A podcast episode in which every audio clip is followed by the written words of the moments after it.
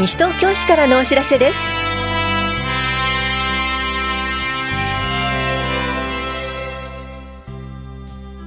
今日は修学援助費新入学準備金の入学前支給。障害者サポーター養成講座などについてお知らせします。インタビュールームお話は西東京市市民課の高山咲さん。テーマはマイナンバーカード申請受付出張窓口です。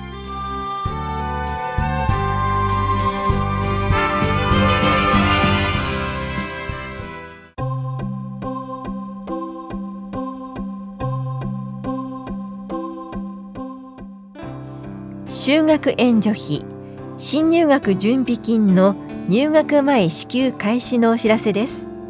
対象となるのは西東京市に住民登録があり来年4月入学の新小学1年生中学1年生の子どもの保護者で今年4月以降に生活保護が廃止または停止となった方児童扶養手当を受給している方家族全員の市民税が非課税の方被災し避難している方去年の世帯の収入金額が生活保護基準額表から算出した需要額の1.5倍未満の方です。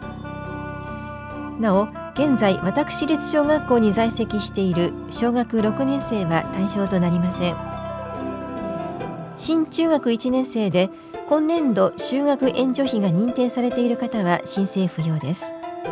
支給金額は新小学1年生が5万600円。新中学1年生が5万7400円です。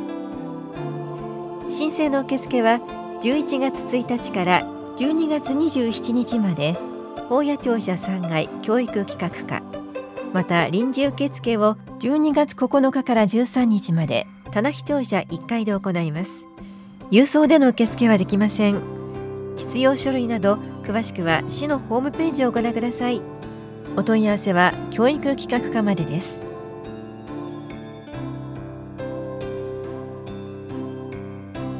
障害者サポーター養成講座初級編のお知らせです。障害のある人が困っている時にちょっとした手助けを行う障害者サポーターについて学びませんか？障害者サポーター養成講座が10月26日土曜日午後3時から4時まで法や障害者福祉センターで行われます。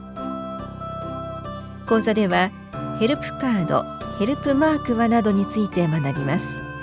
皆さんのちょっとした手助けが誰かの安心につながることを知ってください。受講ご希望の方は前の日までに電話でお申し込みください。参加者にはサポーターの証であるサポートバンダナとキーホルダーを差し上げます。お問い合わせは社会福祉法人桜の園カノンまでどうぞ。障害福祉課からのお知らせでした。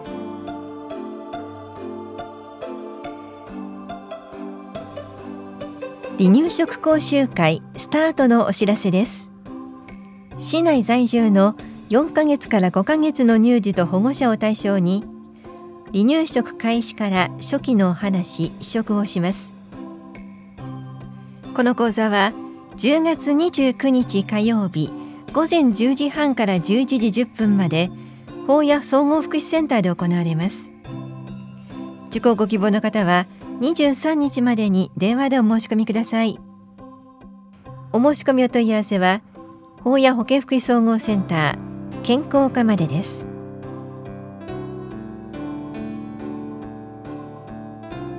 福祉会館作品展示会のお知らせです。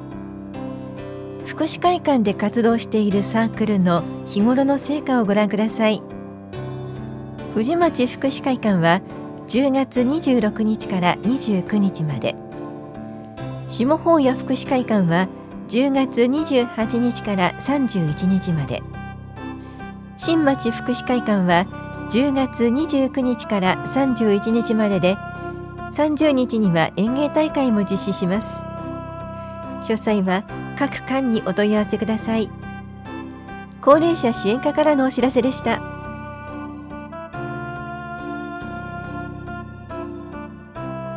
7522-8020表彰のお知らせです。75歳から79歳までで歯が22本以上。80歳以上で歯が20本以上ある市民の方を表彰します。該当する方や該当者をご存知の方は西東京市歯科医師会会員の歯科医院へご連絡ください。初めての方が対象となります。10月31日までに西東京市歯科医師会会員委員と診療所で確認し審査をします。表彰式は11月17日日曜日午前9時半から法や木漏れ日ホールで行います。お問い合わせは西東京市歯科医師会までどうぞ。健康課からのお知らせでした。インタビュールーム。お話は西東京市市民課高山咲さん。テーマはマイナンバーカード申請受付出張窓口。担当は近藤直子です。さて高山さんまずマイナンバーカードについて伺います。皆さんのお手元にマイナンバー通知カードはあると思います。例えば確定申告の時に通知カードがあれば申告ができると思うんですが、マイナンバーカードを持っていた方がいいのでしょうか？確かに通知カードをお持ちでしたらマイナンバーを用いた確定申告はできます。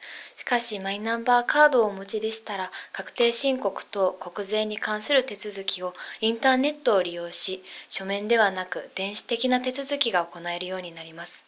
つまり税務署に行かずにご自宅で税に関する申告ができます。また、マイナンバーカードをお作りいただきますと、顔写真付きの身分証明書としてご利用いただけます。さらに、住民票や課税証明書等の各種証明書をコンビニのマルチコピー機でお取りいただけるようになります。マルチコピー機が設置されている主要なコンビニエンスストアであれば、西東京市内に限らず、全国でご利用いただくことができます。窓口で取得するよりも100円お安く取得できるお得なサービスです。今、マイナンバーカードの申請はどちらで行っているんでしょうか？マイナンバーカードの申請方法は大きく分けて2つございます。まず1つ目はカードを市役所の窓口で受け取る方法です。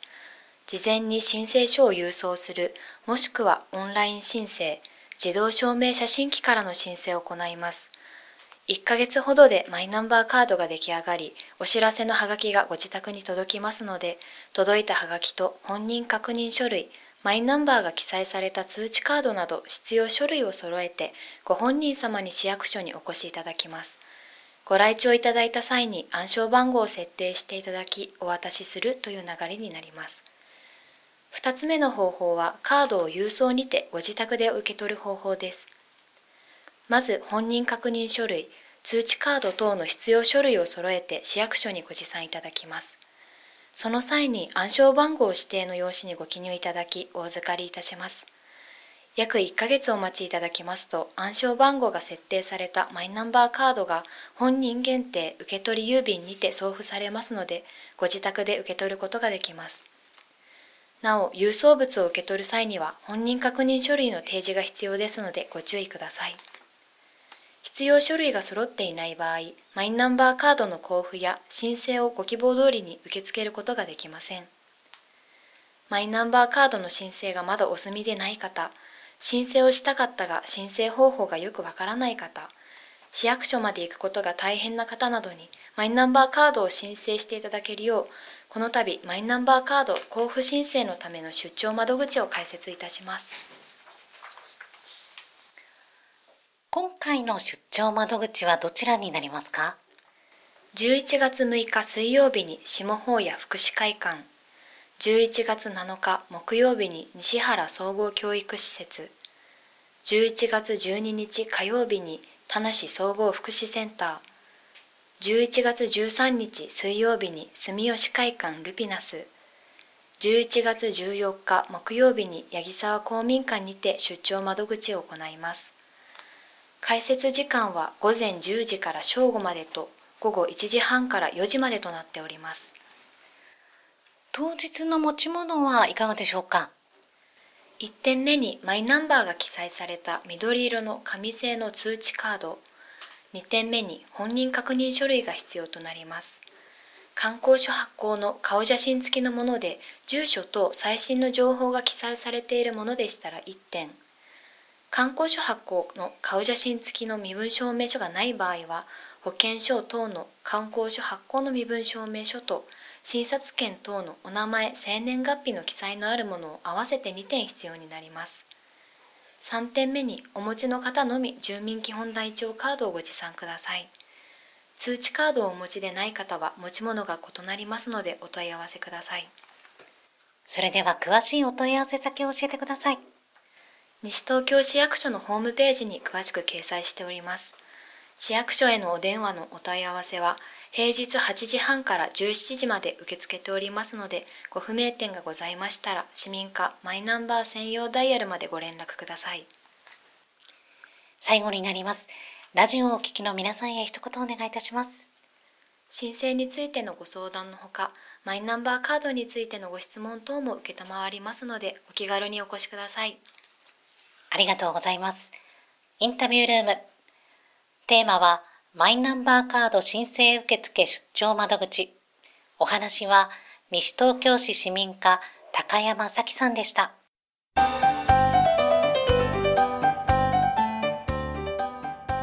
新座市平林寺のもみじと雑木林の散策を楽しみませんか？シニア歩いてみる会参加者募集のお知らせです。この催しは11月26日火曜日午前8時45分から午後0時半頃まで行われる予定です。小雨決行ですが好天の予備日は11月28日木曜日です。コースはひばりが丘駅北口に集合。新座市東久留米市の寺院。伸び止め用水遊歩道を通り平林寺でもみじを楽しんで解散する予定です。参加できるのは西東京市在住で60歳以上の方です。費用は配管入山料として500円です。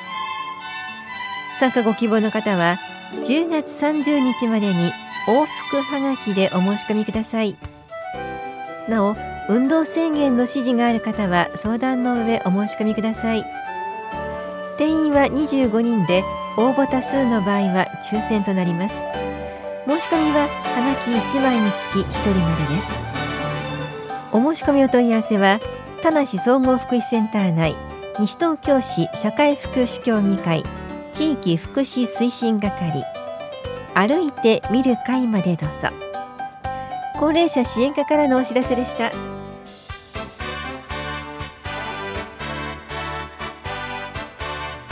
この番組では皆さんからのご意見をお待ちしています。FM 西東京西東京市からのお知らせ係までお寄せください。またお知らせについての詳しい内容は広報西東京や西東京市ウェブをご覧いただくか西東京市役所までお問い合わせください。電話番号は零四二四六四の一三一一零四二四六四の一三一一番です。以上西東京市からのお知らせ亀井さゆりでした。